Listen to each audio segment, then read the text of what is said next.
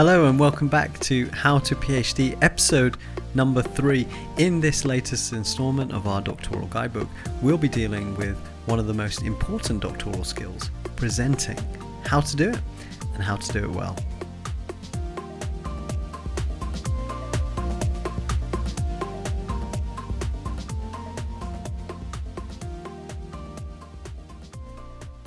Hi everyone and welcome back. Um, I'm Julia and together with Aaron we will talk about presentations today, right?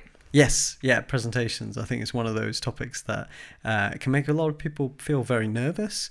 Um, others might be a little bit more chill about the whole thing. Mm. I mean, me having done a lot, I, I certainly get nervous, um, even having done so many. Uh, would you say that's the same for you, Julia? Yeah, definitely. I always remember that in my music degree, when I had to give concerts, I was thinking, oh, I'd rather present something right now with a nice PowerPoint presentation in the back than just playing something on my instrument. But actually, now um, it's the opposite. I think, oh no, I'd rather play a song than present uh, my research or whatever. So, yeah, I think the nervousness doesn't really go away, does no. it? But um, yeah, I, I think often nerves just mean that you want to do a good job, and I think the yeah. key thing about presenting is that you you find a way to take those nerves mm. and and hopefully with the tips that we're going to talk about today, and we've got three key tips on this edition of How to PhD. Um, using these tips, hopefully you can you can take those nerves and channel it into something that is going to actually be very effective. Um, but maybe, yeah, just right off the top of the fact, the fact is, you know, having both of us completed the PhDs and even present very regularly on a daily or weekly basis, um, we still get nervous, right? It's not something that mm. goes away. Yeah, definitely. I think the more you do it, I think you do get a bit less nervous, and the more maybe you've talked about your research before. But um, yeah, it's it's always um, you never know who's going to be there in, in the audience. Um, you always hope that everything goes right with the technical equipment and all that, and um, that you remember what you wanted to say. But um, yeah, I think today's tips will be really ho- useful, hopefully. So maybe we should just get started. Yes, yes. So, as I said, we had three key tips, and this is covering each stage of the kind of presentation creation process. And we're going to start right off the bat with content and how to do that as best as you can. So, tip number one is all around content, right? And particularly with content, it's knowing where do you start, right? Do you start straight by going into PowerPoint, or do you take a little bit more of a systematic approach? And actually, uh, Julia, we're going to recommend a little bit more of a systematic approach, right? Yeah, so what I tend to do is um, that I try to, especially if it's shorter presentation, I think I first try to make kind of a script. Um, um, and maybe that's to do with that I'm not a native speaker as well. I think it just gives me a bit more confidence um, if I once write it out, what I want to say. Um, not saying that I'm use that to read it out later, um, but I use it to kind of build my presentation slides around what I want to say to kind of support that and um, that yeah it just helps me a bit but i think you're taking a little bit of a different approach don't you yeah i guess it's like different in the sort of method but i mean mm. the core aim is still the same in that I, I just do a flow chart right and okay so i mean it's not it's not a script it's not like you know to the word mm. perhaps mm. but it's very much kind of trying to chart the story mm. of what you want to what you want to say in the presentation right and that's the that's the key word is, is story um, you want to be able to understand uh, or I guess the best way to think of a presentation is not. I think I think there's been this sort of misconception, right? When, when, because of PowerPoint, because of the way we do slides, that we are presenting, but actually we're actually telling a story, right? And and things like flowcharts or creating a sort of narrative script lets you see quite clearly on the page, right? Is what you're saying interesting? Does it have a clear sort of flow? Does it have interesting ideas? Is there kind of a almost like a sort of climax and a cliffhanger? You know, and these yeah. are the kinds of things that you do when you build a story. Yeah, and I think um, to build that story, I think it's really important that you think about the audience, right? Because mm-hmm. your story um, that you mentioned, I think that will change depending on who your audience is. So I think that's really important important to kind of take a step back and think who are you presenting to? And also why are you presenting? Because i think nowadays we actually have loads of different ways of communicating research. Um, you can just like send a summary. So why you're presenting it what's the point? What do you want to get out of that? I think that's important when drafting that or having that in mind Yeah, yeah, exactly. It's it's like a I think the example you said once was like it's like a CV, right? It's you you adapt your CV when you're applying for jobs to that specific job, right? And it's exactly the same with the presentation, right? If you if you target it, if you focus it, uh, you'll have a much more engaged audience. We should cover the CV on a different episode. I Yeah, think episode, might be a good one. episode idea coming in live. So that's yeah, exactly that. So yeah, target this.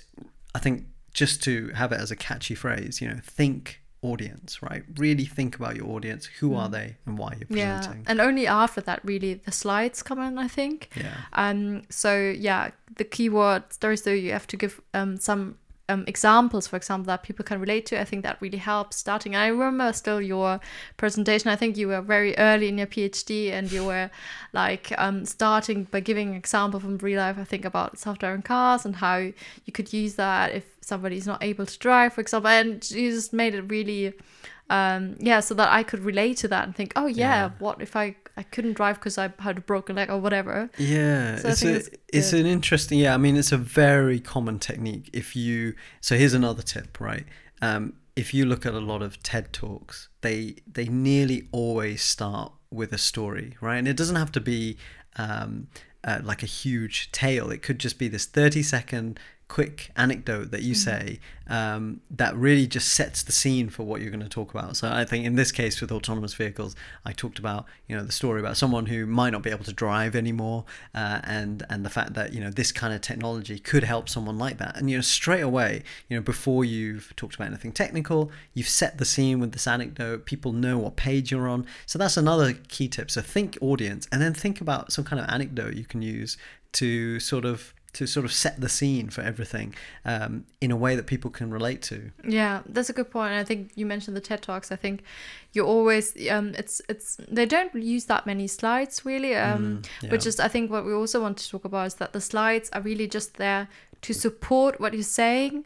They're not what you're gonna say. If you put everything on the slide that you want to say, then why why be talking over that? Amen to that. You wouldn't need that. So I think that's that's also very important um to keep that in mind. Yeah, yeah, that's they, they, they cannot be what you're saying. Yeah. right? they're just there to support. So I think really getting into that mindset, the slides are just there to support what you're saying. They're not to be what you say. Mm. And I think if you, I think that shift in mentality, if you just have that straight away, you're going to think about your presentations in a slightly different way. And actually, I think you'll find that uh, a lot of this kind of how to present and how to talk about it will sort of sort itself out just by putting yourself in the mindset that, you know, I, you know, I, I need to ensure that I be able to say about this stuff and, and that the, the slides are just there to support what I say rather than basically replace me uh, as the speaker. Mm, but the slides, I think, yeah, they have to be good enough, and the story has to be good enough that you really you don't really need any note cards anymore. I think the first time I did that, I, you you encouraged me to do that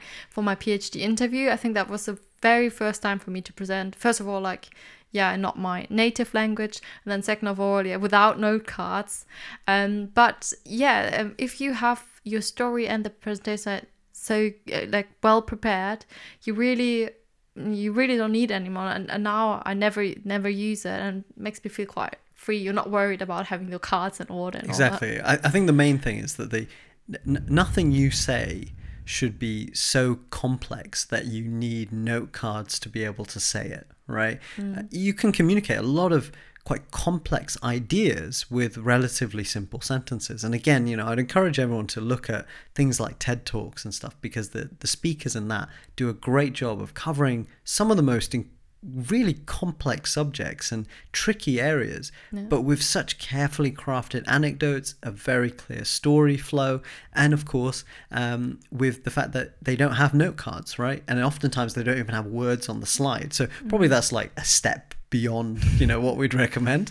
Um, but certainly you know it forces you to think you know about like what's the content you're saying. And if you can do that without note cards i think you you get your message across a lot clearer. And the key thing is then the audience are listening to you not focusing on the slides behind you and i think that's a really uh, Yeah. effective point. point and what you were saying i so agree with what you were saying about like the sentences or what you're actually saying should not be too complex because i think you should always put yourself into the shoes of the audience and um especially I guess if you're presenting to quite a diverse audience, maybe uh, people who don't um, have like an understanding of your field, then I think it's so important to make it inclusive and to take everyone on board, like to make it so clear um, what you want to say. Um, so yeah, think about like when when you do a presentation, think about how you would feel like listening to someone else, and then develop it in the way. Um, I think that that will help. Yeah, and I think you know, I think this the final point on content um, is really to think about you know, how do you engage the audience, and of course, you know, as I said, doing the story flow, doing the anecdotes, all help, but also you know, uh, simple ways of engaging with the audience, right? Could be baked into the content of your presentation. So simple questions, right? Um, so for example, you know, if I'm presenting about automated vehicles or electric vehicles, you could do really simple questions right off the top of the presentation uh, around, say, who here owns an electric vehicle? Show of hands. you know, you can yeah, use really like basic techniques like show of hands, and and the thing is, people then really connect with that. They really engage with it. Yeah, but they're also like more advanced. I think yeah, showing the hands is the simplest way and most safest way. Especially, um, I think when I presented to like um audience with like more um elderly people, then I think that's also something that you don't need a lot of. you don't have to be familiar with technology or so. But there are some um, things that I I've used in the past. Poll everywhere, um, which I thought is quite a good tool actually to do a live survey in a presentation, and yeah, again, um, that really helps um, to engage the engage people and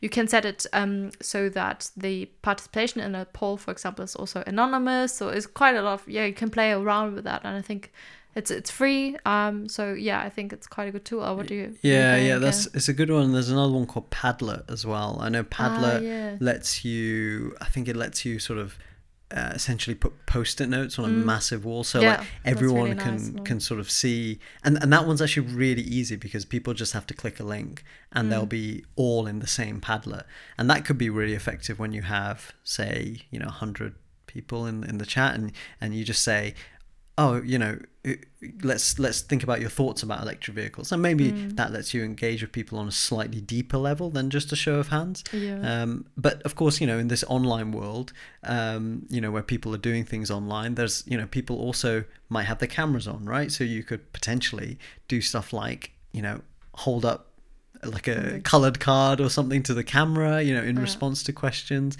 another really useful tip and i learned this from you julia is again often with this online format i think i find that people are a little bit more reluctant to ask questions because it's kind of you have to unmute yourself you have to sort of you have to sort of uh, virtually come out in front. And often people don't want that kind of awkward moment where they two people unmute at the same Oh, time yeah, one yeah, person talks over the and i think people that sort of just puts people off from just jumping in where they would have done in, in normal you know face-to-face uh, situations. Um, so use the comments box right? I mean the, all these things like teams and zoom they all have comments box and i find that when i've encouraged students or audience members to just put their questions in the comments box like you don't have to you know unmute actually I, I find a lot more people are more happy to in that, to take part in Yeah. that I think maybe because they have time to sort of phrase their question Mm. and, and sort of edit it and paste it before you know having to sort of come on on on the microphone Yeah, I also used the comment box once, and I think that worked quite well.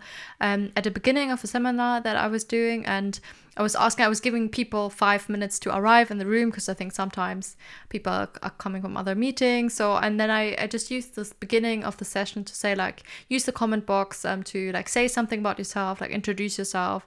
And I think that already creates like kind of a an atmosphere that you are there now in a group which sometimes you you might feel is missing if you're presenting online. And yeah that, that can be a really nice thing to do as well. Yeah, that's right. So, I mean, I think the old, you know, to wrap up this point around content is, of course, you know, the actual content of what you're presenting, you know, of course, it will vary depending on, you know, what subject you're talking about. Um, but, you know, ultimately, um, you know, you need to really think about the audience, then think about, you know, the slides that come in based on that, you know, start with a story, start with an anecdote. Um, and of course, you know, I think something that a lot of people forget, and actually we, we forgot to mention this point, introduce yourself Yeah, right? And and and that, yeah. talk about yourself you know? Uh, i think this is something that a lot of people often forget. Um, simple question or like just simple things about yourself bring yourself down to earth and connect with the audience Yeah, and I think particularly um, if you do, and you, you might do that in your PhD, like things like public engagement events or public involvement events, you don't only have to like um, introduce yourself as the researcher. I think sometimes it can make you more approachable. Um, maybe if you also share a little bit of who are you in the way, like in your your private life, what what do you like to do in your hobbies do you like going for walks any sports and because i think sometimes there, there might be people in the audience who then say oh you have a similar hobby or i live in a, a similar area um, and yeah i think that that can make a difference or be a nice thing to do as well yeah that's right yeah um oh, i forgot to silence my phone on the great great that's the number one Oh my for podcasts That's so. That's such a good point. So when you present, make sure you silence Completely your phone. failed that, Aaron. yeah, that's not great. so start with the start with the story flow. Start with thinking about your audience. Then get into the slides and focus the slides on supporting you, telling a story, introduce yourself, and of course think about audience engagement and use some really basic tools to engage with the audience. So I think think that's that's- that's yeah. pretty heavy on content, right? so let's talk about design now, and I think this is something that really is very closely tied with content. Um, but there are some really really practical design things that you can do um, that we've seen in other presentations, which are going to really help you stand out from the rest. So, design of presentation. So, don't worry if you're not a designer. I think there's some really simple things that you can do, uh, regardless of your background and skill with PowerPoint and graphic design. Uh, that's that's just going to really help set your presentation apart from from typical presentations. Mm, yeah, and I think yeah, again I learned that from you, copied that from you. but I, I noticed that you had loads of slides, and I was or sometimes for some um, presentations they say, oh, you can't have more than 10, 10 slides or something. But I think actually, yeah, um, having a good pace in your slides is a really good thing. So I often have loads of slides but i only use them to support like one sentence something i'm saying to illustrate Yeah. something and and but yeah i got comments from people that i sent my presentation in advance to saying like oh Julia, you have like 40 slides how are you going to do that in 10 minutes but actually i think works really well um Yeah. if you find your your pace right That, that's right. Yeah. Think of think of the slides. I I think this is the main thing. They are slides, not not pages. Yeah, Right. yeah. And yeah, with for a typical 10 to 15 minute presentation, I could have as many as like 30, 40 Mm, slides, which which people look at and think, "What? Like what is that? There's way too many." But as you say, each slide might just have a picture on it or just one bullet point. It's a really, you know, be slide free. You know, don't Mm. don't worry about having slides and split the points Yeah, across the no. slides. Think of it as like frames in an animation. How do you feel about like you know content slides sometimes or very often you see in Mm. uh, conferences this is my background and then i'm going to talk about my methods and then we're going to talk about findings and conclusion Yeah. but how do you Yeah, I do you mean it's pretty that? terrible, right? yeah, I mean I think okay, here's the thing with content slides. I think the idea is good, but the way it's often presented is that it's like a contents page from a from a a report book or or a the- something, like a exactly from a thesis or book or a yeah. thesis. And for a presentation, you need to make the content slide different, right? And and the way I always do this, it's important to give people some structure of what's coming, giving them a, a taste of what's going to come. That's really important. So rather than just putting, you know, introduction, background, I'm going to talk about my method and stuff, phrase it as questions, right? So you could say, in the first part of this, we're going to be talking about why are automated vehicles important, right? Or um, why is molecular biology an important topic for I can't believe I chose a, a thing that I have no idea about. Um, and then you could say, uh, and then we're going to look at why what I did to solve this question and what things I would do differently. For example, you know Yeah. that's you know phrasing the content. It's, engaging yeah, it's yeah. way more Yeah. engaging. People know what's coming up and Mm. it's just it's just easier to read and just more interesting for everyone so don't make your content slide like your thesis report phrase it as questions Mm, but you always use like I noticed like in the corners of your presentation you kind of indicate where you are at in your presentation right Yeah, So kind of- exactly. Yeah. So I I- again, this goes back to sort of um, kind of uh, design and and structure 101 Mm. for presenting. And once you've laid out this structure for your for your presentation, these three or four questions that you're going to answer through your presentation, then what I always did is I always referred back to that list of four so that people always could orientate themselves where they were in the Yeah, presentation, right? And and as you say, just a simple thing that in the top left corner of my presentation, I just had the very question that I was covering. So the exact wording of what I introduced in the uh, in the content slide would be at the top corner of every single slide that was to do with that question. And so people could just orientate themselves they can know exactly where they are it helps so much with that storytelling aspect um, of the uh, of the presentation Maybe we should talk also about some don'ts, like design don'ts. Um, so what was that for you? I, I guess for me, that's um, first of all, I hate it if like a slide. I mean, it sounds very basic, but if the slide is full of bullet points, Yeah. um, it's just like gets too heavy on the eye. yeah Uh, it's just not, yeah, a And- good way. To yeah it's not it's not great and i think you know this is what we say you know be slide free you know don't worry about splitting the bullets across multiple slides if you're if if you're if you've structured it well if you if you've told the audience what story you're telling you know the the the presentation will take care of itself in terms mm. of how those points come across. So yeah don't pack with bullets. Also don't use animations as well. I think avoid them. I think think about where animations can be really effective. So they could help sort of build a diagram for example they could illustrate how a graph could change but i think overall when you're bringing in bullets or bringing in pictures just the basic kind of appear transition is is way more effective Yeah, it often doesn't look very professional. I think um, using so many animations. I think yeah, when I think back of my school times, I don't know how it was for Yeah, you, oh, but yeah. everybody was playing around with Yeah. all the effect options that there were. like, like word art and stuff and yeah, you just like yeah but- go all out but yeah it's not eh, best to avoid that and also now. it costs a lot of time, I think, to do these animations. And Yeah. a simple trick sometimes, what I do is um, if I just want to change or highlight something in one slide, for, so let's say, for example, circle one word or something, then I just duplicate my um, my slide and then circle on the next one, and then you have a, Yeah. a nice um, animation by just clicking to the next slide Yeah. without having a lot of effort. yeah and i think the But- thing is especially in again today's world with like online presentations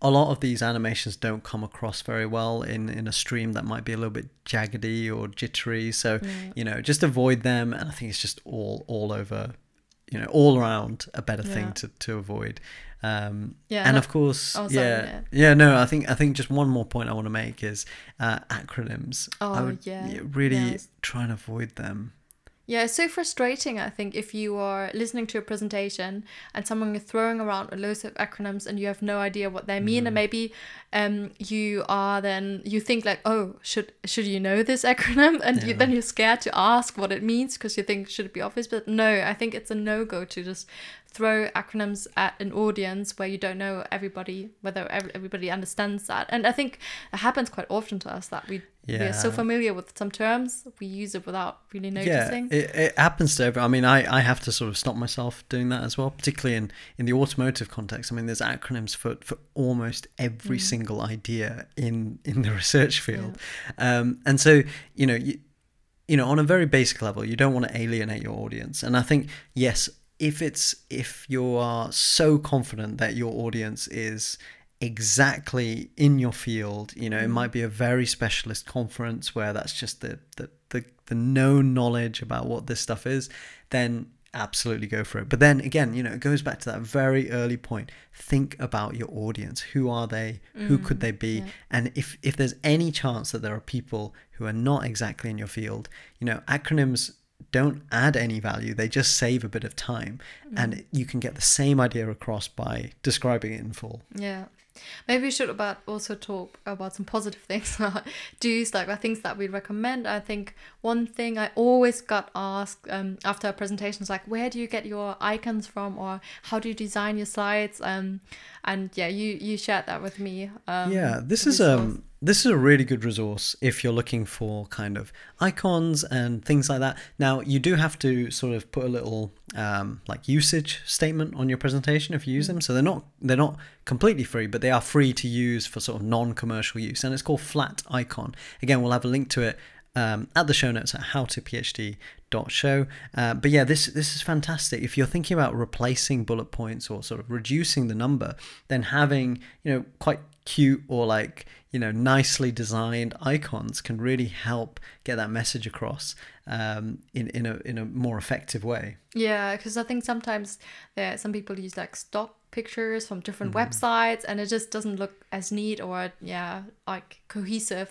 yeah. in, in the design. So i think that yeah that's a good one to use. Yeah. And i think also you know think about designing for an online audience. So we mentioned this a few times now but you know a lot of presentations are now going to be online. So think about you know using slightly larger fonts you know think about not packing in really uh, detailed things into small bullet points. You know again by doing the things we've talked about before, you know, naturally, I think you'll create a presentation that's good for an online presentation.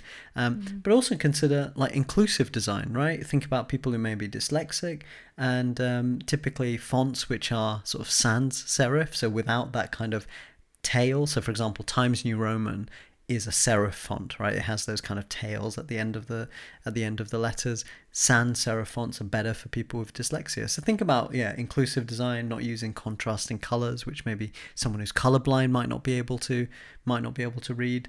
Um, mm. Any other tips you can think of, Julia? No, I think they're really the these two are the key ones. I, I think I wasn't really aware of that before. I did like a, a mm. teaching course where they really stressed that how important that is, and um, yeah, I think we we should all um, try our best to make it more inclusive and think about that. Um, and yeah, there are loads of if you just Google as well like fonts um, for people with dyslexia, I think you will see all the options that there are, and just just use them. yeah, exactly. Yeah. Um, and of course, you know, we've talked about a lot of design related things, but you know, it may not come across as well in like this audio format of a podcast. So we'll have some example screenshots from presentations that we've done at the show notes or at howtophd.show. Do check them out. I think that will really help in your kind of work with your presentation design.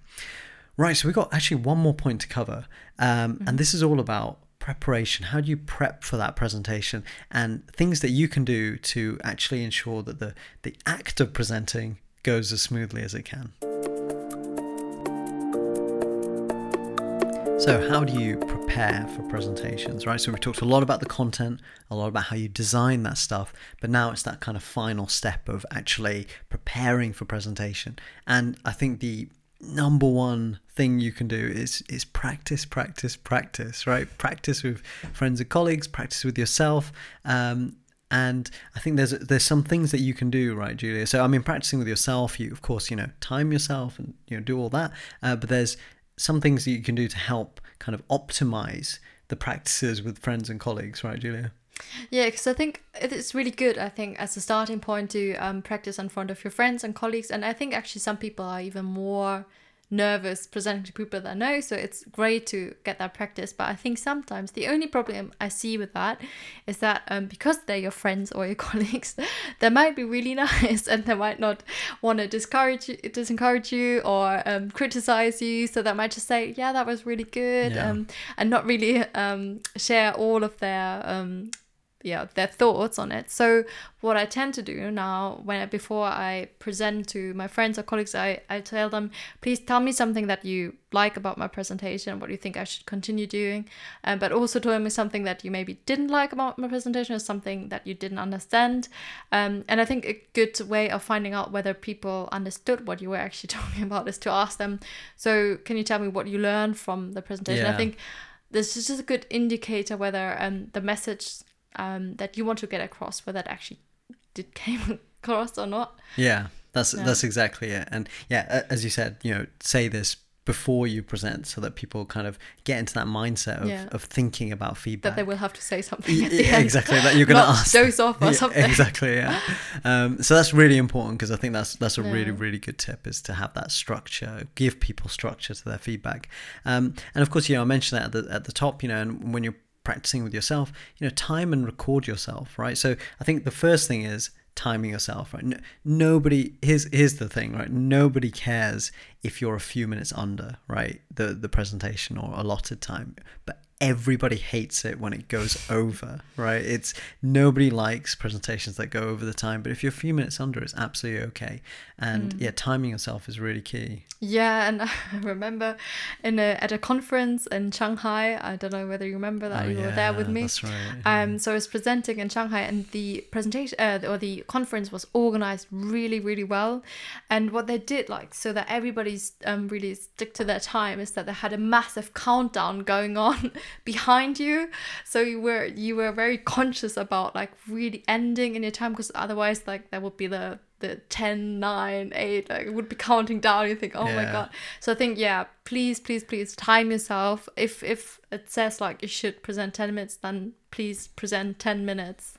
And yeah, Yeah. don't feel that you have to rush at the end. Um so i think i'd always aim if it if it's a 10 minute presentation i personally aim for eight minutes or nine minutes yeah, that's right. so that don't have to rush yeah, that's yeah. right that's right and i think again this comes back to thinking about your audience you know don't feel like you have to compress everything that is in your presentation you know really think about what are the key messages you want to deliver and optimize that and you'll find that you'll always hit that time Mm. um, and i think that's becoming more common that people sort of keep track of the time a bit more rigorously um, and of course you know another tip is to and, nobody likes this and we can say that having started a podcast but nobody likes to record themselves and and and hear their own voice but it is really a fantastic way to to pick up on the sort of tone of your presentations Yeah, I think um, from my music background, I think that's a habit that I got into. That um, the the most honest way to find out whether you like what you're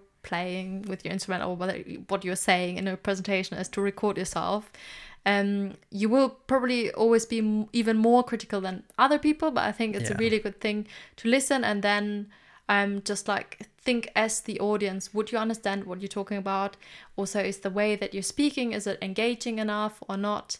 Um, so yeah it, it's a really good thing and so easy nowadays. I mean, you can just do it with your phone or um, yeah with a recording device so Yeah. I think use that opportunity I think I think the key thing is, you know, if if this was a sort of conversation that you were having about the research, that often you know you find that when you naturally speak, that you have kind of changes in your tone, that you kind of emphasize certain things, and you kind hopefully of we're doing re- that yeah, yeah. Oh having said that, you know, but um, you know, and I think the main thing is, you know, when when people present again, it's that kind of you you have this sort of some people you might have that kind of transition to this presentation mode where you have to present.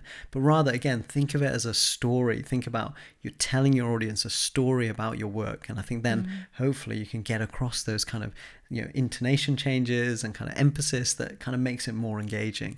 Um, and i guess on a sort of technical level with presentations and uh, this is true both for you know online and kind of in-person um, presentations is to is, you know have a look at the room if it's possible right? Have a check the technical equipment works with your presentation try loading it up you know the day before uh, just kind of get into the habit of knowing what to do when things might not work well if something crashes you know where to look to open it up again. These kind of things just kind of set you set you up well.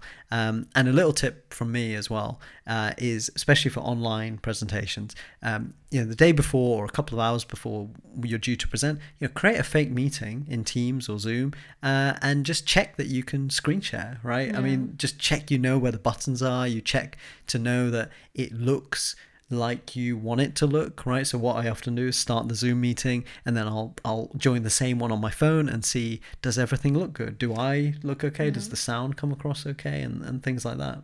Yeah, we did that all the time. I think for our Vivas, for example, I remember Yeah. like we were because we both had our Vivas online um, due to the um, Corona pandemic. So um, yeah, that that's really important. Yeah. Uh, it's so nerve wracking, um, and you should, should definitely do that. Another day, like a colleague told me that she had a job interview and she felt she was um, super prepared for an interview, but then in the end, what happened is that she um, she was on her laptop, but her husband had like previously like loaded some game or something on it, Oh and everything crashed completely. So yeah, just make sure everything is working. Yeah. And It, yeah, checking Yeah. the room is also um, important. I did that before my we had a like annual review in the first year, and I try to yeah get access to the room before. And I think most of the time people will, will give you the opportunity um, Yeah, to do that. Um, Yeah, and, and just yeah, create a fake meeting. Just give it a shot, try it out, and um, and and these kind of technical things you can sort of avoid.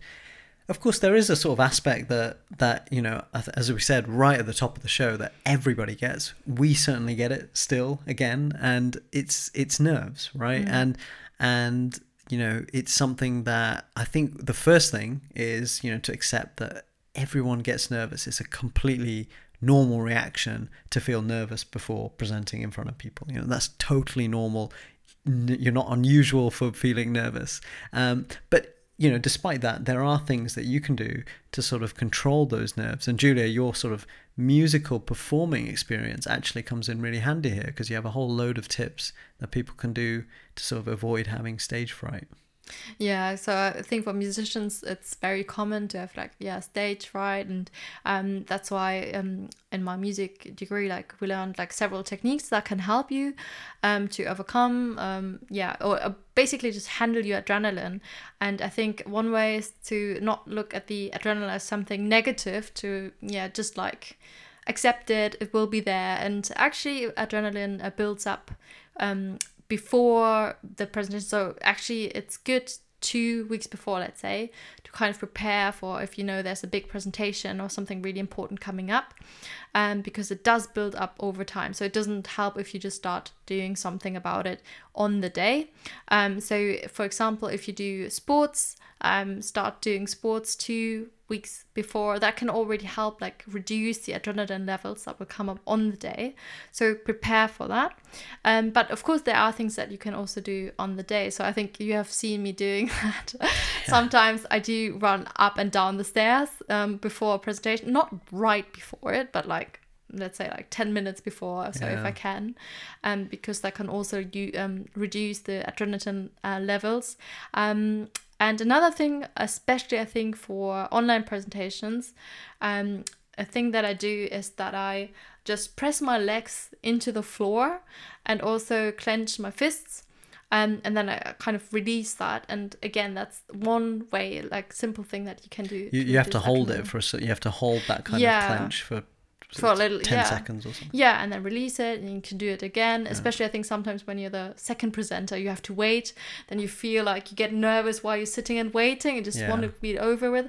These are little exercises that you can do. Useful because it's maybe a little bit difficult to run up the stairs when you're the second presenter. Exactly, yeah. so exactly. so this clenching the fist thing can help. Uh, and there's also yeah, th- this was actually, you know, speaking of presentations, I saw this in a TED talk, you know, to go into a sort of power pose. So um yeah, I think in this presentation they recommended that you you know find a private place like in a toilet cubicle or something and you just literally have your arms up in the air kind of legs sort of spread a bit and just in a sort of power pose and that's supposed to help kind of set your psychological mindset you know that you, you build confidence. Yeah yeah. I mean I, I, think i tried it before the viva and stuff and um can't say if it worked or not, but it, it might have, you know, helped. Um, mm. There's a lot of psychology behind this stuff. You know, we're not experts in this field, but you know, certainly, you know, it's something that can these sorts of tips can help. But I think also mm. just right off the top of the bat, accepting that nerves are part of the process is also a way. You know, it's also a way of coming to terms with that and and just knowing that it's completely normal. Um, and certainly, you know, for me, um, you know, it's slightly embarrassing, but like, you know, I've got plenty of stories where I I when I'm nervous, I get really sweaty, and it's mm. it's really annoying. Um, even if I'm even if I, if just sort of like high like slightly high stress situation, and you know I've been presenting at uh, there was the ITS group, which are a um, oh speaking of acronyms, but um, you know they, they're a they're an engineering group, and I was presenting in London, and you know I I was I was so nervous because I didn't feel Aww. like I didn't I, I felt like it was the first time I was presenting yeah. that thing and um and again you know I, I was just just drenched in sweat, right? And and it was so obvious on my shirt, and I was trying to like keep my arms together. oh, it's so uncomfortable. Yeah, it, it's it's horrible, and like I didn't quite realize how bad it was until I went to the bathroom, and I was like, it looked like I just like dipped my sides in in in the ocean.